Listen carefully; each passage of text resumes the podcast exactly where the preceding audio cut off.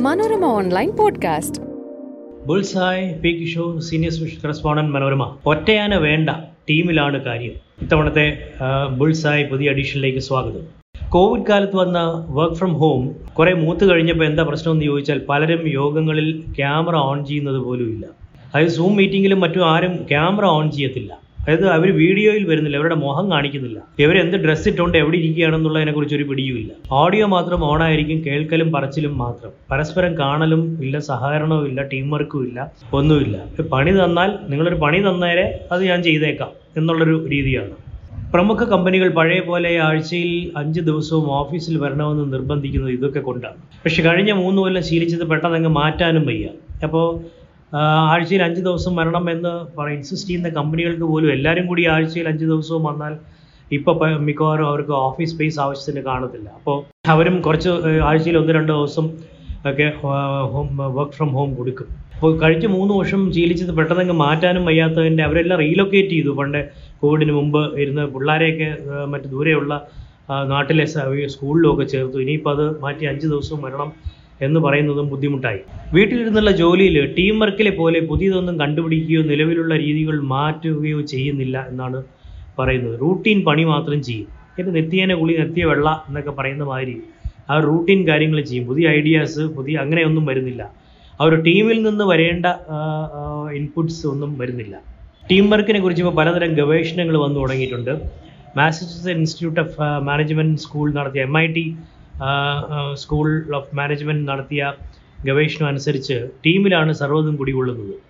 അതിൽ തന്നെ ടീം അംഗങ്ങൾക്ക് പരസ്പരമുള്ള മാനസിക ഐക്യവും ആശയങ്ങളെ ചോദ്യം ചെയ്യാനുള്ള സ്വാതന്ത്ര്യം വളരെ പ്രധാനമാണ്. അപ്പോൾ അതാണ് ഒരു ടീമിന്റെ ഒരു പ്രധാന സ്ട്രെങ്ത് എന്ന് പറയുന്നത്. അവർക്ക് അവർക്ക് തമ്മിലൊരു മാനസിക ഐക്യം വേണം. എന്ത് ഐഡിയയും പറയാനും അതിനെ മറ്റുള്ളവർക്ക് ക്വസ്റ്റ്യൻ ചെയ്യാനും ഒക്കെയുള്ള സ്വാതന്ത്ര്യം വേണം.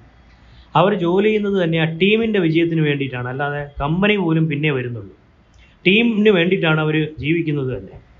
കുഴഞ്ഞു മറിഞ്ഞ ഒരു പ്രോജക്റ്റ് ആ ടീം തീർത്ത് കഴിയുമ്പോൾ അവർക്ക് എങ്ങനെ റിവാർഡ് കൊടുക്കാം? അല്ലെങ്കിൽ ഇൻസെന്റീവ് അല്ലെങ്കിൽ ബോണസ് കൊടുക്കും? അല്ലെങ്കിൽ പ്രൊമോഷൻ കൊടുക്കും? എല്ലാവർക്കും ഒരുമിച്ച് ഒരേപോലെ കൊടുക്കാനൊക്കത്തില്ല ആ ടീമിൽ ഉഴപ്പന്മാരും കണ്ടേക്കാം. പുതിയ ഐഡിയകൾ കൊണ്ടുവന്ന ബുദ്ധിമാന്മാരും വെറും പണിക്കാരും കണ്ടേക്കാം. പക്ഷേ ഐഡിയ നടപ്പാക്കാൻ സാധാ പണിക്കാർ വേണേ. അതുകൊണ്ട് പണി പണിക്കാരെ കുറച്ച് കാണരുത്. ഇതൊക്കെ തിരിച്ചറിഞ്ഞ് പലതരം അംഗീകാരങ്ങൾ നൽകേണ്ടവരെ കണ്ടെത്തുന്നത് തന്നെ ഒരു പണിയാണ്. അതിനാൽ ആരെ റിക്രൂട്ട് ചെയ്യുമ്പോഴും ടീമിൽ പണിയെടുക്കാൻ പറ്റുന്ന ആളാണോ ടീം പേഴ്സൺ ആണോ എന്ന് നോക്കുന്നത് പതിവായിരിക്കുകയാണ് ഇപ്പോൾ. അല്ല ഇവൻ അല്ലെങ്കിൽ ഇവൾ സ്പോർട്സിലുണ്ടായിരുന്നു football cricket basketball volleyball എങ്കിൽ ടീം പ്ലെയർ ആയിരിക്കും. കാരണം അത് ടീം ആണ് ഈ കളികളെല്ലാം കളിക്കുന്നത്. അപ്പോൾ അവർ അതിനകത്ത് കോളേജ് ലെവലിലും ഒക്കെ കളിച്ചിട്ടുണ്ടെന്ന് പറഞ്ഞാൽ ടീം പ്ലെയർ ആയിരിക്കും. പാട്ട് പാടാൻ ഓർക്കസ്ട്രയിൽ ഉണ്ടായിരുന്നാലും മതി. കാരണം മറ്റുള്ളവരുടെ കൂടെ ഒഴുകി പോകും. ചെസ് കളിക്കാരനാണോ?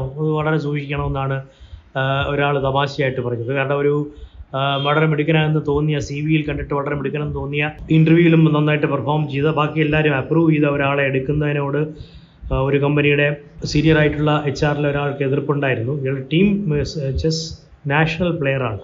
അപ്പോൾ ഇയാൾ ഒരു ഇൻഡിവിജ്വലിസ്റ്റിക് ആയിട്ടുള്ള ഒരു കക്ഷിയായിരിക്കും ഇയാൾ നിൽക്കത്തില്ല എന്ന് പറഞ്ഞു അതേപോലെ സംഭവിക്കുകയും ചെയ്യും. മൂന്ന് ചെയ്തു. മൂന്ന് മാസം കഴിഞ്ഞപ്പോൾ അയാൾ ഇട്ടിട്ട് പോയി. അത് ടീം പ്ലെയർ അല്ല അതാണ് പ്രശ്നം. ഹോസ്റ്റലിൽ നിന്നവരും ഒരു മുറിയിൽ നാല് പേര് താമസിച്ചവരും ഒക്കെ ടീമിലിടാൻ പറ്റുന്നവരാവും.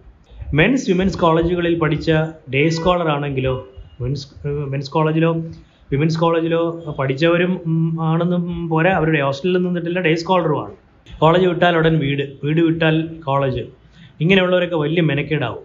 ഇവർക്ക് ഇന്റർപേഴ്സണൽ റിലേഷൻഷിപ്സ് അറിയത്തില്ല.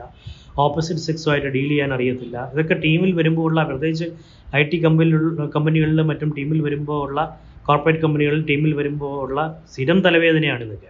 ഐ എ എസിൽ പോലും ഉണ്ട് ഇത്തരം ഒറ്റയാന്മാർ റാങ്കുകാരനൊക്കെ ആയിരിക്കും. ഐ എ എസിലും റാങ്കൊക്കെ കാണും. പക്ഷേ ഏത് ഓഫീസിലും സകലരുമായും പ്രശ്നമാണ്.